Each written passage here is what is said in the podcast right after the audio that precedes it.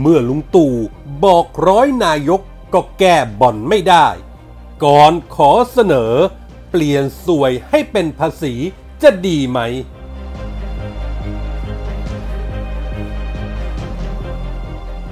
เกรียนคีย์บอร์ดเตรียมหนาว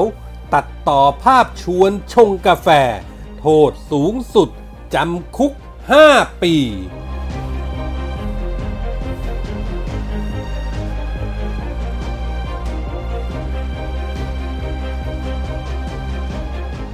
สวัสดีครับ ขอต้อนรับทุกท่านเข้าสู่ MGR Podcast ครับ ผมเกษตรชนะเสรีชัยรับหน้าที่ดำเนินรายการครับ วันนี้ผมมีคอลัมน์ข่าวปนคนคนปนข่าว ประจำวันศุกร์ที่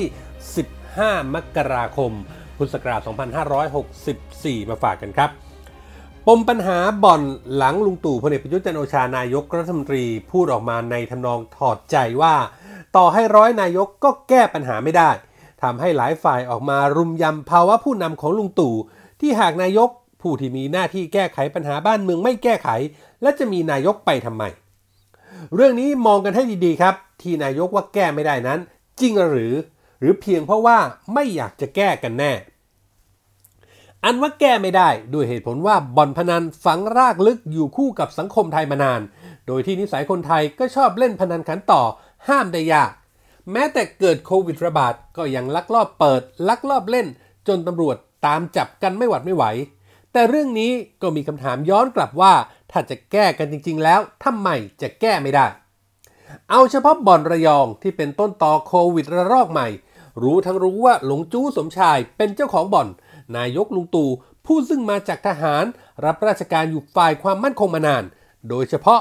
ถิ่นบุรพาภาคตะวันออก หลับตาเดินก็ยังเดินถูก ไม่รู้เชียรหรือว่า เส้นสนกลในธุรกิจสีเทา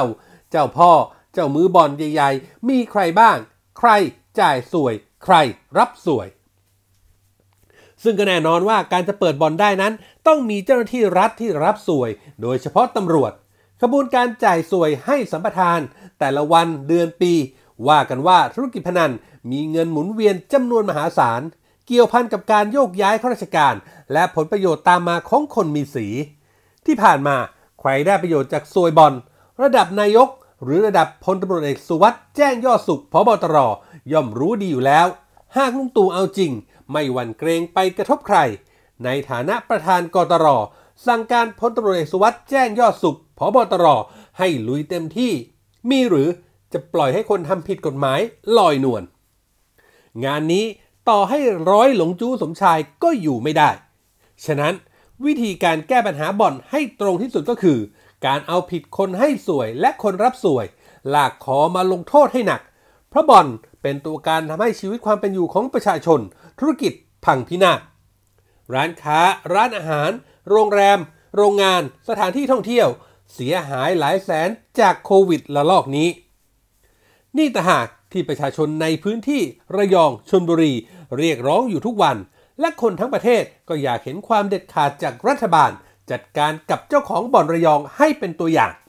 และบ่อนอื่นๆ ทั่วประเทศก็จะอยู่ในการควบคุมของรัฐ หรือไม่กล้าที่จะเปิดอย่างน้อยก็ช่วงที่โควิดระบาดขณะเดียวกัน ถ้าจะแก้ปัญหากันแบบให้สุดซอย แก้แบบหักดิบ กล้าที่จะทลายผลประโยชน์คนจ่ายสวยรับสวย ด้วยการเปลี่ยนธุรกิจใต้ดินเป็นบนดิน วันนี้ก็มีคนเสนอทางออกมาแล้ว ดังที่กรจาติกาวนิชหัวหน้าพักกล้า โพสต์ข้อความผ่านเฟซบุ๊กว่า นายกคนเดียวก็แก้ได้ ถ้ากล้าเอาไว้บนโต๊ะ เปลี่ยนสวยเป็นภาษีนำเม็ดเงินกลับมาใช้เพื่อประชาชน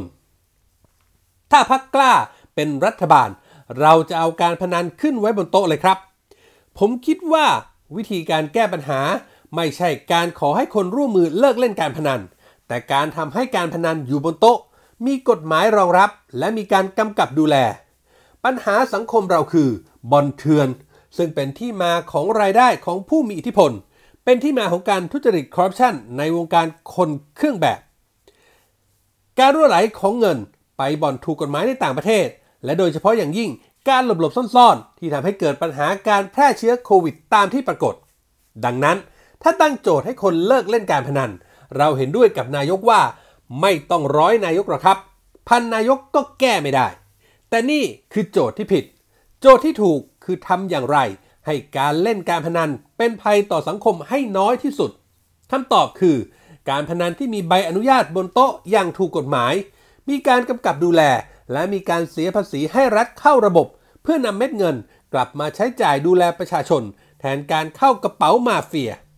ถ้าตามนี้นายกคนเดียวที่มีความกล้าทำได้แน่นอนครับ งานนี้ก็ขึ้นอยู่กับลุงตู่ว่าคิดยังไง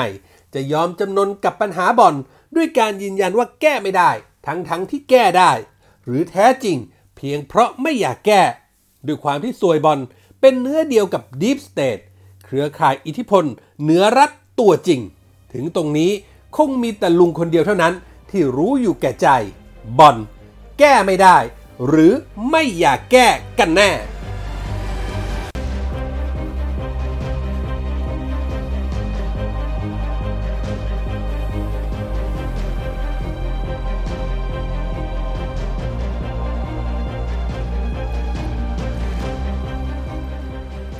กรณีเมื่อวันก่อนในทวิตเตอร์มีการรีทวิตภาพชวนหลีกภัยประธานรัฐสภากำลังกดปุ่มชงกาแฟจากเครื่องชงกาแฟที่สภา โดยภาพดังกล่าวเริ่มต้นจากการทวิตโดยสิริภาอินทวิเชียน รองโฆษกพรรคประชาธิปัตย์พร้อมแคปชั่น อย่าแปลกใจ ถ้าเจอท่านชวนยืนชงกาแฟอยู่ในครัวที่สภา ท่านมักจะเดินไปชงกาแฟทานเองเสมอ เจตนาก็คงต้องการให้เห็นว่าประธานชวนไม่เป็นคนเรื่องมาก ขนาดชงกาแฟยังชงเอง ไม่ต้องให้เลขาหน้าห้องต้องวุ่นวายไปชงให้ เมื่อภาพดังกล่าวถูกเผยแพร่ออกไป ก็มีคนเข้ามาคอมเมนต์กันหลากหลาย ทั้งชื่นชม ถากถาง บางคนก็ตั้งคำถามทำนองว่า ไม่เห็นจะพิเศษตรงไหน ใครๆ ก็ชงกาแฟดื่มเองได้ เป็นเรื่องปกติอยู่แล้ว แต่ที่ดราม่ากันจนเป็นเรื่องขึ้นมา ก็เพราะมีคนเอาภาพดังกล่าว ไปตัดต่อล้อเลียนโพสต์ในโซเชียล โดยมีภาพหนึ่งที่กลายเป็นภาพประธานชวนกำลังถูกผู้หญิงคนหนึ่ง เอาปืนจ่อหัวก็เลยเป็นเรื่อง ราเมศรัตนชเวง โฆษกพรรคประชาธิปัตย์ที่เป็นเลขานุการประธานรัฐสภา ก็ทวีตไปว่า วันนี้ก็คือ 15 มกราคม เวลาบ่ายโมงครึ่ง จะไปกองบังคับการปราบปรามการกระทำผิดเกี่ยวกับอาชญากรรมทางเทคโนโลยีหรือปอท เพื่อแจ้งความดำเนินคดีกับผู้ที่ตัดต่อภาพประธานชวน จนได้รับความเสียหาย เพราะมีผู้ร้องเรียนเข้ามาว่า ภาพดังกล่าวเป็นการสื่อถึงความรุนแรง เป็นการละเมิดสิทธิประธานรัฐสภารวมถึงจะดำเนินคดีกับบุคคลที่โพสต์ข้อความใส่ร้ายหมิ่นประมาททั้งในทวิตเตอร์และ Facebook เรียกว่าจะกวาดขยะโซเชียล ให้บทเรียนแก่บรรดาเกรียนคีย์บอร์ดทั้งหลาย ที่มีความสุขกับการให้ร้ายคนอื่น จากข้อความของราเมศ ก็เลยกลายเป็นดราม่าต่อเนื่อง แบ่งเป็นสองฝ่ายที่เห็นด้วยก็ว่า อยากให้ดำเนินคดีอย่างจริงจัง เอาให้เข็ดหลาบ เพราะเป็นเรื่องที่ไม่ถูกต้องที่นำภาพประธานสภามาตัดต่อเช่นนี้ ส่วนฝ่ายที่ไม่เห็นด้วยก็ว่า เรื่องแค่นี้จะเอากฎหมายมาจัดการกับประชาชน มันมากเกินไปหรือเปล่าทำแล้วประชาชนจะมีความสุข อยู่ดีกินดี ไม่มีบ่อน ไม่มียาเสพติดหรือ กลายเป็นการโยงเข้าเรื่องการเมือง กระทบชิ่งไปถึงรัฐบาลอีก แน่นอนว่าราเมศไม่ยอมหยุดเพียงแค่นั้น โพสต์สวนกลับไปว่าภาพแบบนี้ทำกับพ่อคุณ คุณจะรู้สึกอย่างไร คุณกระทำต่อคนอื่นก่อนพอเขาใช้สิทธิตามกฎหมายก็มาเบี่ยงประเด็น คิดว่าจะใส่ร้ายคนอื่นอย่างไรก็ได้หรือ ก็คงต้องรอดูครับว่า ถ้าวันนี้ราเมศไปที่ปอทแจ้งความดำเนินคดี บรรดาเกรียนคีย์บอร์ดเหล่านี้ ก็เตรียมตัวรอรับหมายเรียกได้เลยสำหรับโทษของการด่า หรือประจานคนอื่นบนสื่อโซเชียล อย่างน้อยจะถูกดำเนินคดีใน 2 ข้อหาได้แก่ ข้อหาหมิ่นประมาทด้วยการโฆษณา มีโทษจำคุกไม่เกิน 2 ปี ปรับไม่เกิน 2 0 0แสนบาท หรือทั้งจำทั้งปรับ และข้อหาความผิดตามพรบคอมพิวเตอร์ โทษจำคุกไม่เกิน 5 ปี ปรับไม่เกิน 1 0 0 0 0แสนบาท หรือทั้งจำทั้งปรับ ส่วนเรื่องจะจบที่การขอขมา หรือว่าต้องไปขึ้นศาล ท่านประธานชวนจะเป็นผู้วินิจฉัยครับ